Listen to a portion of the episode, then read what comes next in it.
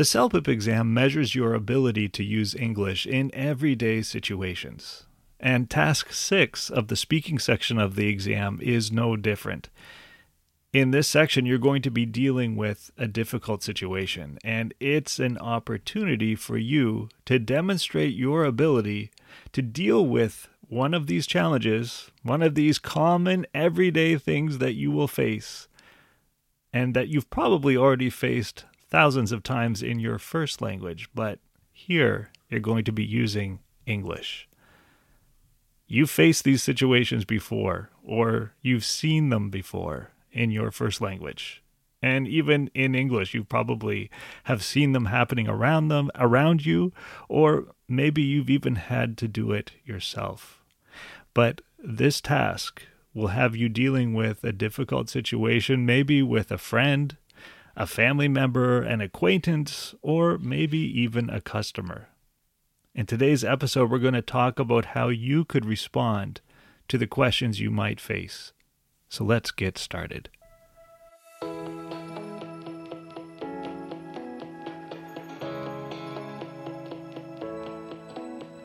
Well, hello there, and welcome to the Speak English Fearlessly podcast.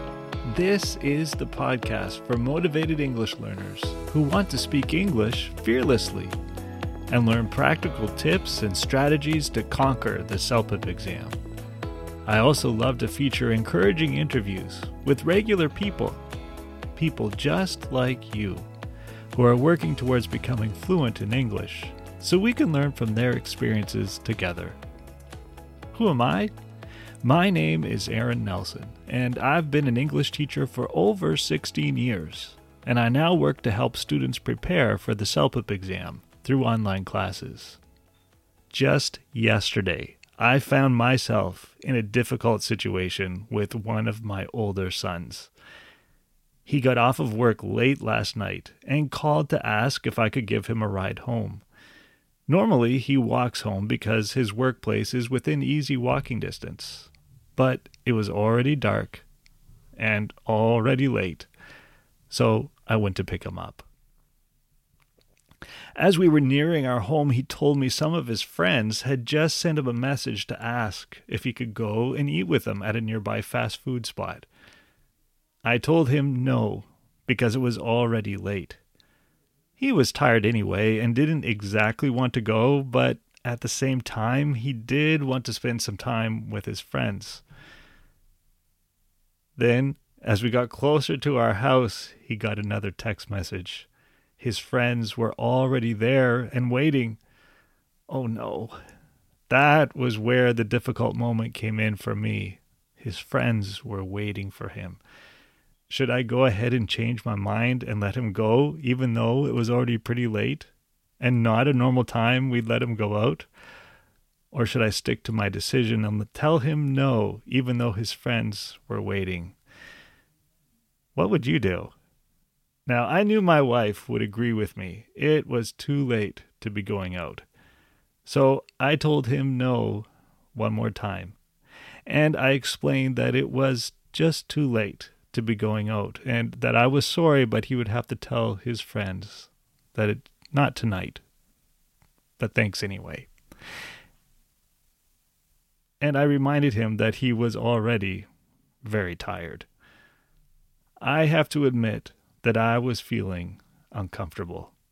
I didn't want to be one of those difficult parents, you know, the ones that were always saying no. I didn't want to be that. And normally we say yes. Normally we don't mind him going out and hanging out with his friends, but it was already pretty late. I also felt uncomfortable because I didn't want his friends to feel badly for coming all the way out to meet our son.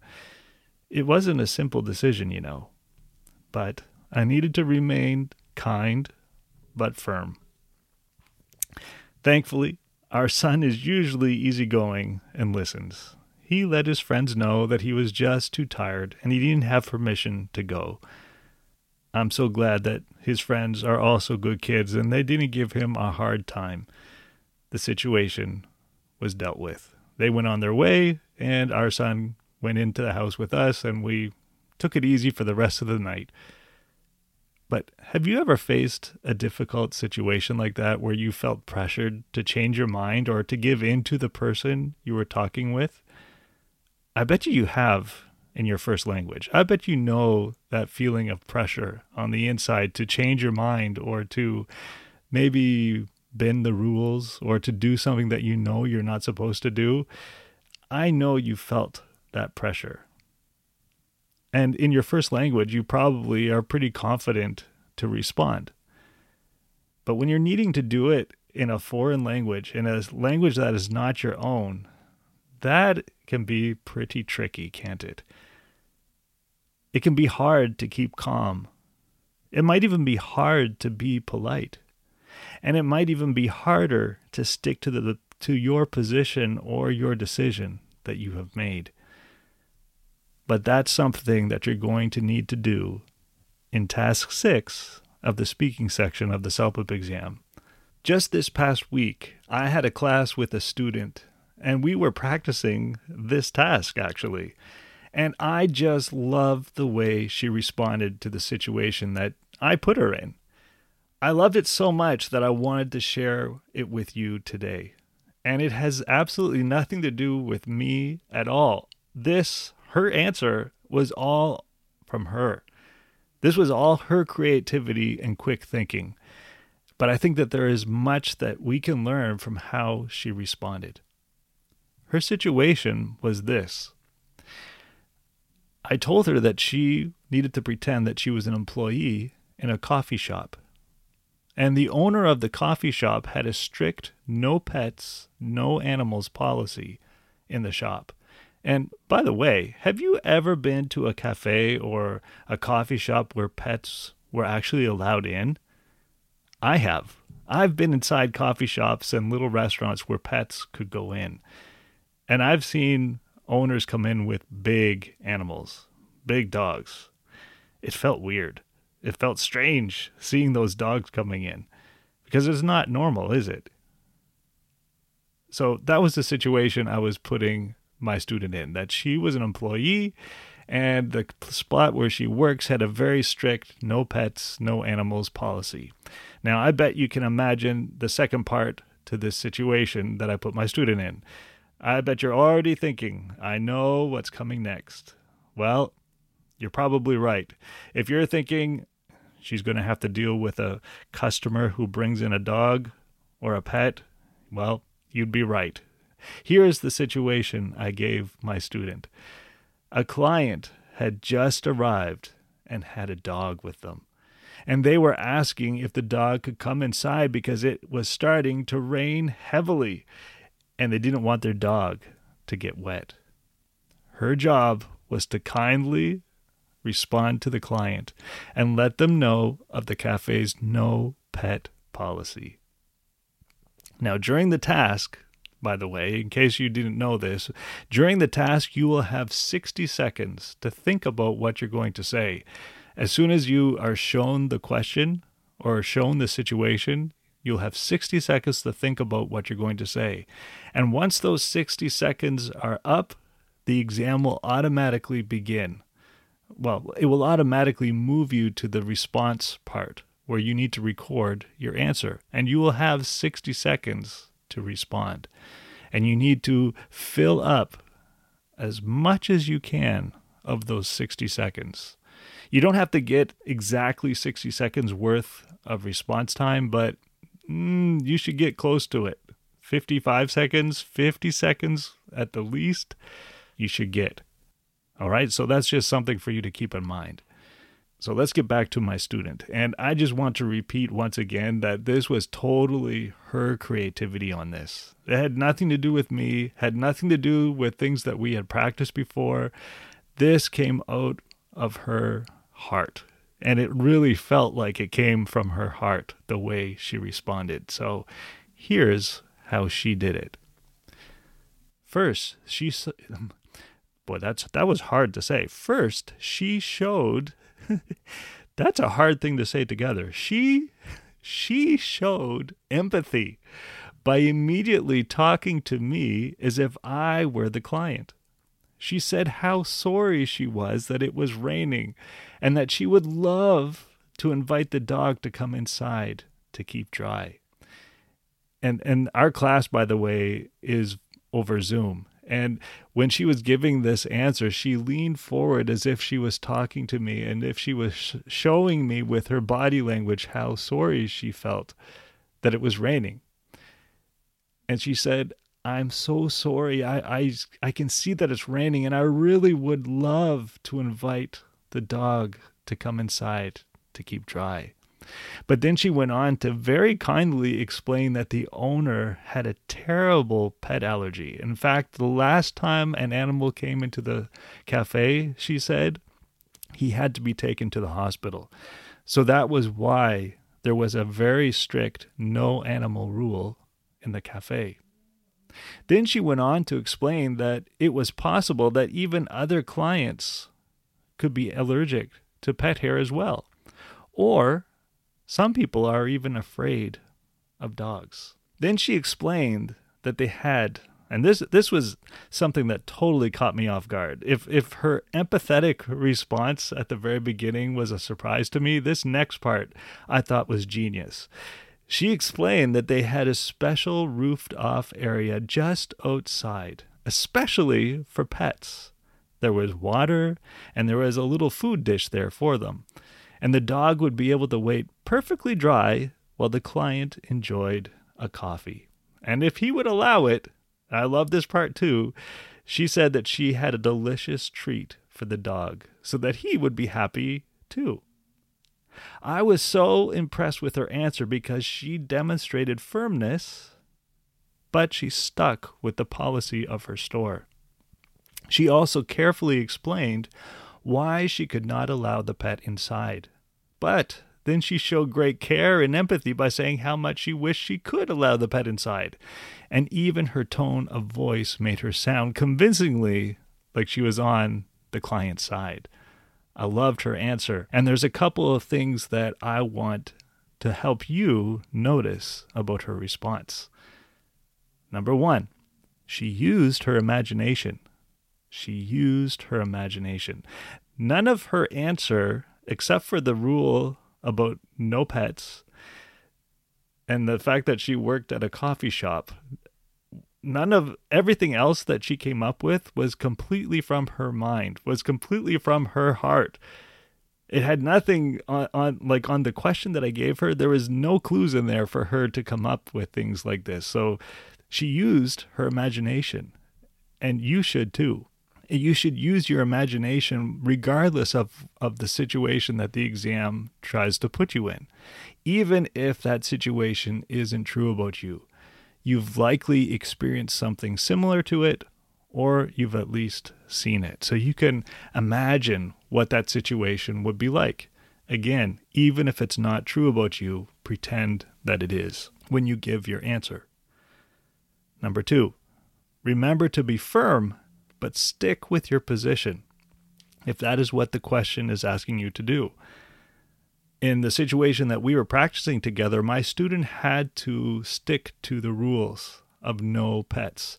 And it didn't matter how much the client was insisting that they bring their dog in. And it didn't matter that outside it was raining. She had to stick to the rules or she'd lose her job, right? I mean, that could happen to you. If you break the rules of the place where you work, you could get into a lot of trouble or you might even lose your job depending on what a, whatever the situation might be. But in this situation she had to stick to the rule or she had to stick to the situation that that the question put her in and she had to be firm and she did a great job of doing it. Number 3. Remember you need to firmly and that means not changing your mind. You need to firmly but kindly explain why you can't agree with the person who is asking you to make a change. You need to not alter your position, but you need to do it kindly. And I'm so proud of my student because she did such a great job at that. And here's the bonus. And I've been speaking about it over and over again because it was so useful and so helpful. Remember to show feeling or empathy with the person who is asking you to do something that you can't do. Let them know that you care. I think my student, I didn't ask her this. Maybe I'll ask her next time. I think she loves dogs because the way she responded really convinced me that she cared. It wasn't just, like I said a, a while ago, it wasn't just a flat no. And I'm sure you've you've been on the receiving end of an answer like that, haven't you?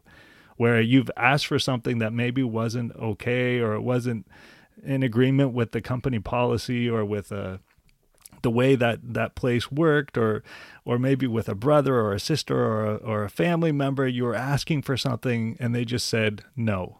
And there was no uh, what's the word?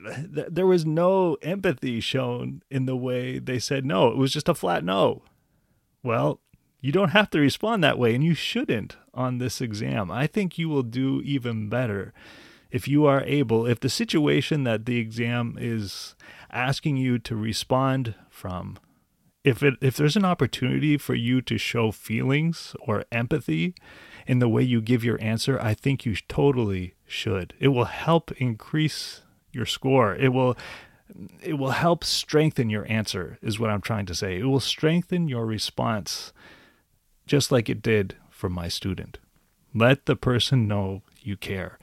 Now, having said all that, on the exam, you're not going to see anybody. So you're not going to, to, to be able to see how the other person is responding to your answer, but use your imagination. Pretend that you're talking to somebody and pretend that you are actually in the situation if you would like to follow these tips or the notes that I'm talking from today, you can check them out on my blog, and there's going to be a link to it in the show notes of this episode. But you can find them at celpipsuccess.com forward slash speaking task six. That's celpipsuccess.com forward slash speaking task six. Thank you for listening to today's episode, and we'll see you again next Tuesday. Bye bye. My friend, are you struggling right now with your CELPIP prep? Does it feel like you're lost and everyone around you knows what they're doing except you? Don't be afraid to ask for help. And if you don't have someone to ask, um, hello, I'm here. And I'm not even waiting for you to ask for help. I'm inviting you to come and work with me. I'm an experienced English teacher and certified CELPIP trainer, and I can help you prepare for your exam. So, if you're ready to stop feeling overwhelmed with what to study next for the CELPIP exam, and if you're ready to get friendly support and encouragement when you're having a hard time, then today is the day for you to connect with me. I want to work with you just go to www.celpipsuccess.com forward slash listener, and you'll get a 25% discount when you join the CELPIP Success School. I'll put a link for that in my show notes, but that link again is celpipsuccess.com forward slash listener, and you will get a 25% discount. The CELPIP Success School combines weekly assignments that you can do on your own with unlimited support from me, as well as weekly live coaching calls. Let's work together and conquer the CELPIP exam.